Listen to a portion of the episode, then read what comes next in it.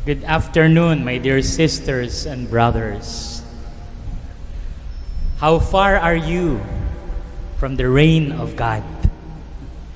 Gaano pa tayo kalayo sa paghaharing ito ng Diyos? Basing on what we have heard as Jesus shared with us as the first and the greatest commandments of God. The commandment to love God with all your heart, with all your soul, with all your mind, and with all your strength, and to love your neighbor as yourself. So ngayon ay nag-uusap tayo tungkol sa pag-ibig, sa love.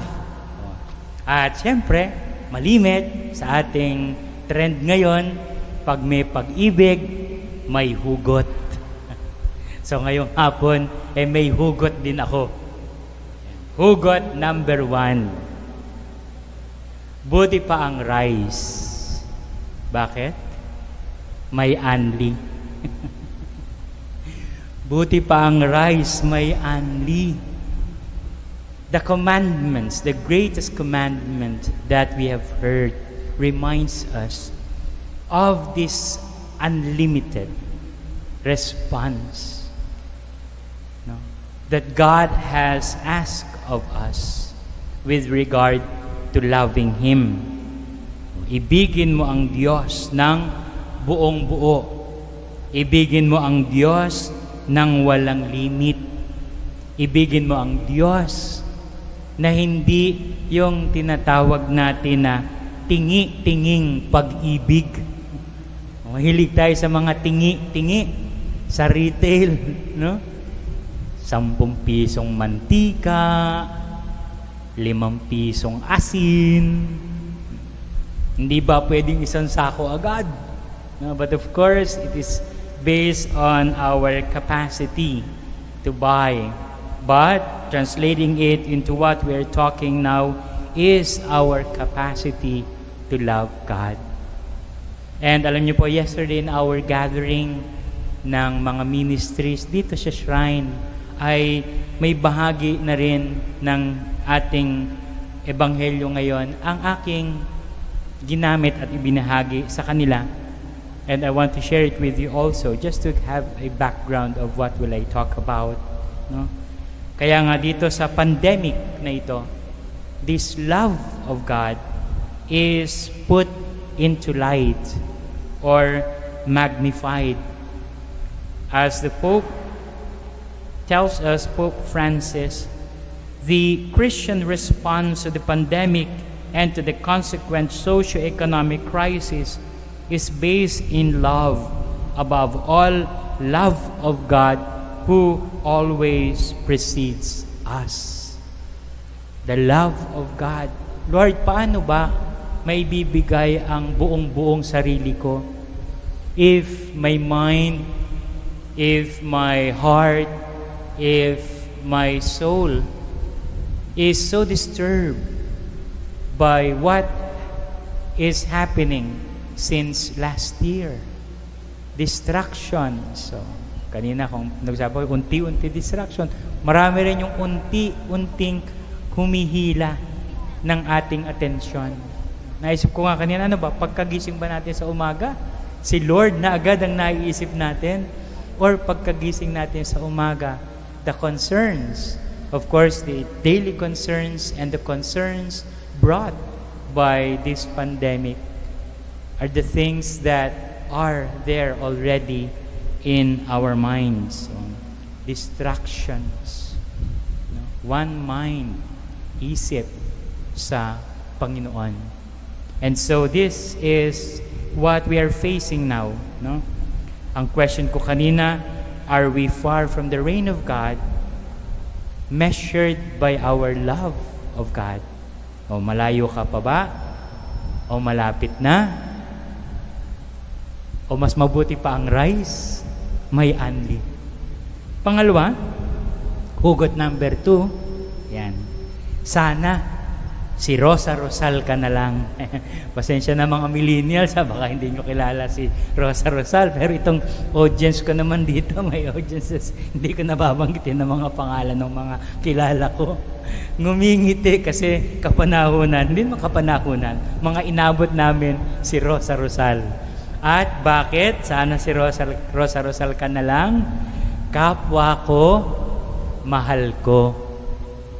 Kapwa ko, mahal ko. That's the second point in the commandments that as you love God, you're also asked to love your neighbor as you love yourself. O, gagamit ulit ako ng isang reflection or a, a words from uh, another well-known personality sa ating simbahan, si Cardinal Tagle.